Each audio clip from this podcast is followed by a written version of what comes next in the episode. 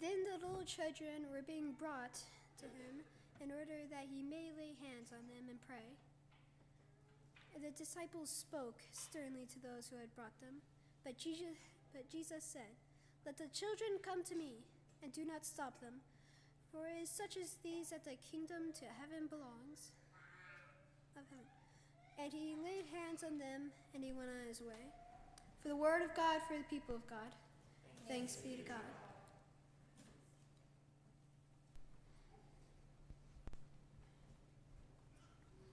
Well, thank you, Clara and Tommy and John and Lily. Appreciate your help and wonderful to have you with us this morning. So, I consider myself a fairly competitive person, and certainly through the years that competitiveness has waned a little bit, but I still like to win. And one thing I've learned as a parent there's no such thing at all as winning as a parent. It's just about managing the losing. Just managing the losing. Just trying to like temper the losing. Uh, I have found a few fun Instagram, you know, pictures here that highlight perhaps you can relate to some of the the losing that happens as a parent. The first one is kind of fun. Uh, if we can pull it up here, um, perhaps you've done this a, a parent was spitting sunflower seeds out the window on a road trip, and the back window was apparently open too, which is kind of funny. Uh, this is a good classic Instagram fail right here. You know, we're perfect parents. I swear they throw their kid for the picture. And then this one I like too. I guess uh, the parent mixed up picture day and pajama day. So I was thinking about my own parenting fails. Um, I guess I have to be careful here because my wife is present, so I have to temper some of these. Uh, but I remember when Lexi was a baby, you know, sitting in my office chair, she's crawling around. I'm trying to not roll over her fingers, so I carefully roll over my chair, and what do I do? Roll over her fingers. Um, just the other day, sadly, I'll frankly admit this, I was driving down the road, and all of a sudden, like Jackson starts coming up between the two car seats. I'm like, or two front seats. I'm like, Jackson, what's going on? He's like, Dad, you didn't buckle me in. so, you know, who hasn't done that, right? And then uh, I was going to ask Sandy about this. Hopefully, this is okay, but lots of poop in. hopefully, I can say that in church. Uh, lots of poop of late. I feel like um, just this past week, spraying off poopy underwear in the front yard, uh, spraying off dog shoe poop on shoes in the front yard, and then wiping poopy bottom. So, apologize for all the poopiness here, but um, poop happens. Poop happens. This is the, the word of the Lord for the people of God. Praise be to God. And if you can't tell, I'm a little cynical this morning because A, the Yankees blew it last night for any baseball fans among us, and I'm very bitter about that. And two, I had three days with uh, aforementioned fall break at home with a kid. So I'm feeling the parenting, ah, parenting, all that. Blessed be the children of God. you know, I know there's parents on Instagram who have the perfect parent persona, but we all know, right? We all know that is not real life. But that doesn't stop us, at least me, from trying to be like the perfect parent, from trying to win with our children. And now I want us to do a little call and response here. So say it out loud with me. There's no winning with kids. There's no winning with kids. There we go. And I think it would be helpful if we could just all be honest about that. And maybe it'd just be helpful for me to know that, you know, I can be honest about that. And I think as I see it at least, church has not done us any favors over the years in this battle, if that's not too strong of a word. Perhaps, like me, you can remember as a child yourself, maybe your mom getting you up, getting you dressed for church, your dad hustling you out the door into the car, and then both parents fighting all the way to church. yeah, that's some And then, of course, what happens as soon as you hit the parking lot of the church? It's like, oh, smiley faces, everybody pretending to be a perfect family. Now, maybe, maybe some of y'all were less uh, overt. You know, you kept everything buttoned down, hidden beneath the surface, and then just it was all came out kind of passive aggressive later on. Either way, wouldn't it be nice to go to church where you didn't have to appear to be perfect? I think too many churches have been trying to convince parents that parenthood is a game they can win. I think too many churches have expected immediate returns when it comes to investing in children and children's ministry. And I think too many churches don't understand that there is no winning, like we said, there is no winning when it comes to children and youth. So recently I was reading a book called The Infinite Game by Sa- Simon Sinek, if y'all are familiar with that book. And I was uh, perusing Reverend Sandy's shelves, her bookshelves, and saw it. And I'm a, I'm a fan of Simon Sinek's work, so I grabbed it and started reading it. And I was definitely uh, enjoyed the book. For one, uh, he spent the whole chapter banging on Milton Friedman. For anybody who understands that reference, you can talk to me afterwards. But uh, love that. and then, though, overall, the theme of the book, though, was how people, especially business leaders, often treat life as if it's a game that we can win. So I want to read you a quote here. He says, We can't choose the game, we can't choose the rules, we can only choose how we play. In finite games like football or chess or baseball, the players are known, the rules are fixed, and the end point is clear. The winners and losers are easily identified. In infinite games like business or politics or life itself, he says, the players come and go, the rules are changeable, and there's no defined endpoint. There are no winners and losers in an infinite game. Now, Simon Sinek doesn't address faith directly or church, but I found a real relevance, especially as in church we talk about eternity, life after death, resurrection, kingdoms of heaven, God's kingdom. You know, as followers of Jesus gathered together in this thing we call church, I think we are, as Simon Sinek might say, playing an infinite game. Which makes it all the more perplexing when faith leaders often treat church as if it was a finite one. From the book, Simon Sinek writes Leaders with a finite mindset confuse having a successful product with having a strong company. Now, in mainstream church culture today, the Sunday morning worship service, or as it's sometimes called the weekend experience, has come to become equated with church.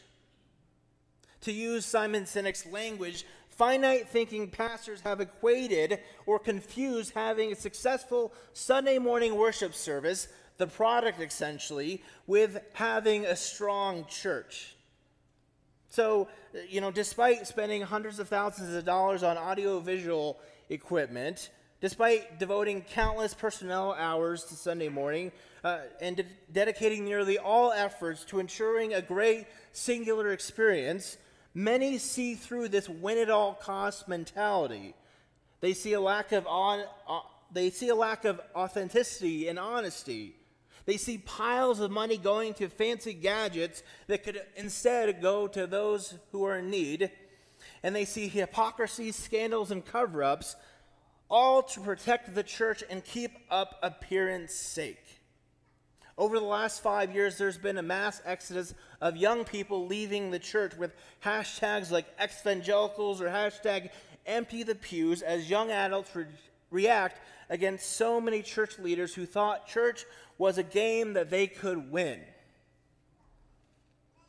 Truth is, there's no award for best production value for a Sunday morning service. There are no prizes that God gives out for the best attendance of a Sunday morning church service. And God, Jesus doesn't care how trendy our children's program is only that we welcome them.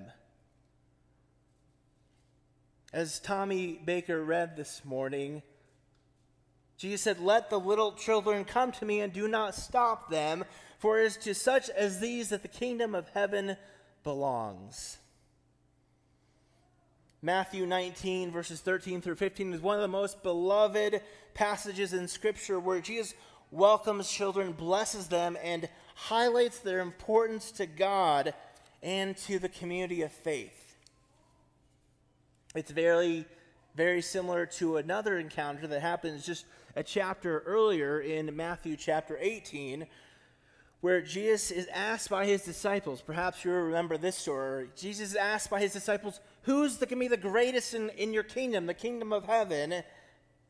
And Jesus brings forth a child and highlights that child as an example of humility, of the importance of humility. Jesus says, Whoever becomes humble like this child is the greatest in the kingdom of heaven.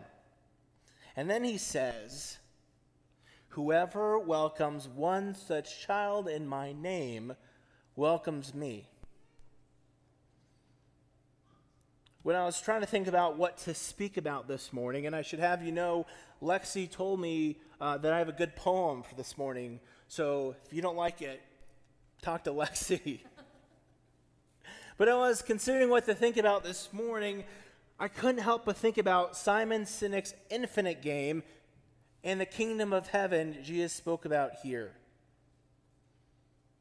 Church is not about short-term short-term gains or quick wins. It's about playing an infinite game. It's about the kingdom of heaven. How do we play then an infinite game in church? How do we invest? How do we advance the kingdom of heaven? I believe we invest in the children. We welcome them, we love them, we prioritize the children. I mean, this is the true upside down countercultural nature of the kingdom of heaven, of God's kingdom. In God's kingdom, or the infinite game, the last shall be first and the first shall be last. In earthly kingdoms or finite games, quarterly returns matter, EBIT matters, ROI matters, all those financial terms matter. Not in God's kingdom. Every year, it seems, there's another fantastical number that's reported about the true cost of raising children. And whatever that number is, does, does any parent, do we parents, do we really consider how we can get a return on that investment? It's a loss. It's a loss. Write that off. After all the sleepless nights, poopy diapers, see, I told you poop was coming back here, stressful events, etc., etc., etc. Is anyone having kids these days to increase your own net worth? I hope not. Instead, we're focusing on raising kids for far more intangible, dare I say, infinite values love, family, legacy. In church, it's much the, much the same love, justice, mission, hope. The children's ministry will always be an expense item in our budget. And no matter what we might hope for for the future or plan otherwise, chances are, even if we can somehow keep all the kids in this church up until they're adults themselves, chances are they will never give financially to recompensate all that was spent on them when they're adults, right? We welcome children because it is what Jesus told us to do. We welcome children because we are playing an infinite game. God's kingdom, the kingdom of heaven, is not of this world, it is truly infinite. On this Children and Youth Sunday, as we move closer to our stewardship campaign, I encourage you to invest in the infinite. And this morning, there's three things I would invite you to consider. First is to volunteer with a children's or a youth ministry. The level of children's programming we have at this church for a church of our size is really fantastic. It really is. It's a testament to this church's investment in children. Even then, let's continue to carry that investment forward. Volunteering with the children downstairs or with the youth is a great way to be a testimony to the children to show that faith is something that you carry throughout your week. It's not just a Sunday morning experience. It's playing an infinite game, investing in God's kingdom. A second thing you can do, as it is preschool, so many preschool families here today, is did you know that we have a program here at our church where we provide a meal, maybe multiple meals? I'm new here, I don't know. Uh, but we provide meals to families with new additions, new babies. Now, some of us are a little, what, more veteran parents than others perhaps, but holy cow, the avalanche of stuff that comes with being a new parent. I mean, it's an avalanche when that new baby is here. Holy cow. Some of you can attest to that uh, with a little more familiarity or remembrance than others, perhaps. But what a blessing it is as a parent to get a new uh, get a meal. It's a little thing, but it's such a, a wonderful token to say that we love and care for children and for families. What a great thing that we do as a church. And that's something you can do to invest in children and families at this church. And the third thing is, if I can say, is to invest financially. You know, it was only a few weeks ago when Reverend Sandy was talking about investing treasure on, not on earth, but in heaven. So, one thing I remember as a kid, my dad was a pastor, technically still is. Uh, but for some reason, when I was a kid, I remember him telling me that when the church receives the offering, they take it to the bank, and then the bank shoots it up to heaven. I swear he told me that. Truthfully, I don't think I don't think that's how it happens. Since we cannot do that, I think what Jesus is actually talking about here is more in line with Simon Sinek's thoughts.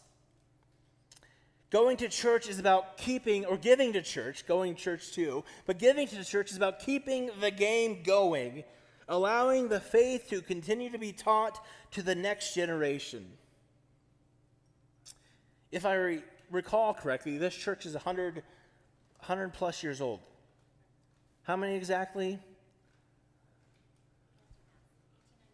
Someone, we don't share, Sandy and I, we didn't go to seminary to do math, so don't Oh, I'll speak for myself. Reverend Sidney might be. 1893. I did not go to seminary to do math. Truth be told, uh, that's another conversation.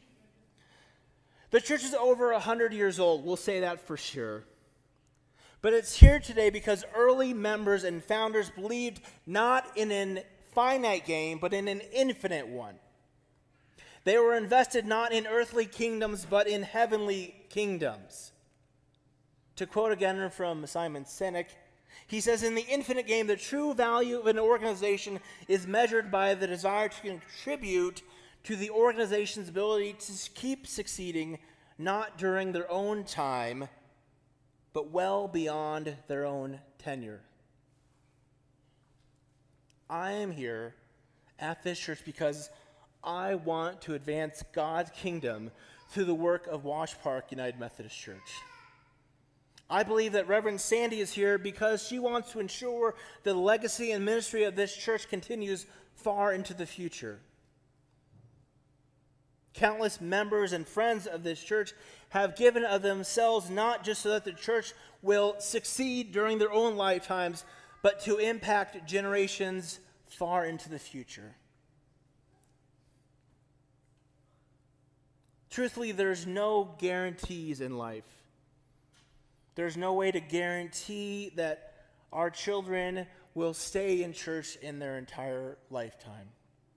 There's no way to guarantee kids won't question their faith when they're a youth. There's no way to guarantee that they won't at some point even walk away from their faith as young adults. In truth, there is no winning this game. Christ Church on earth will still be here fighting the good fight after we are dead and gone. What I believe Jesus asks of us is to advance the kingdom, to advance God's kingdom. And I believe that when we welcome and care for children, we advance that kingdom by welcoming children, by investing in their future.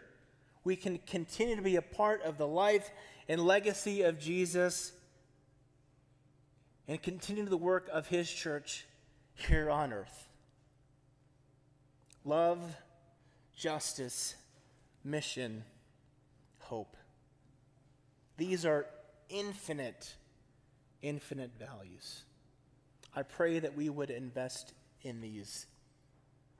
Let us pray. God, thank you for the testimony of Jesus who loved and cared for children, who taught us to invest our treasure not on earth, but to invest in the eternal, to invest in the little ones, to love them and bless them and care for them. God, we pray that our work together here at this church would continue to do as you taught us. May this be our prayer today. Amen.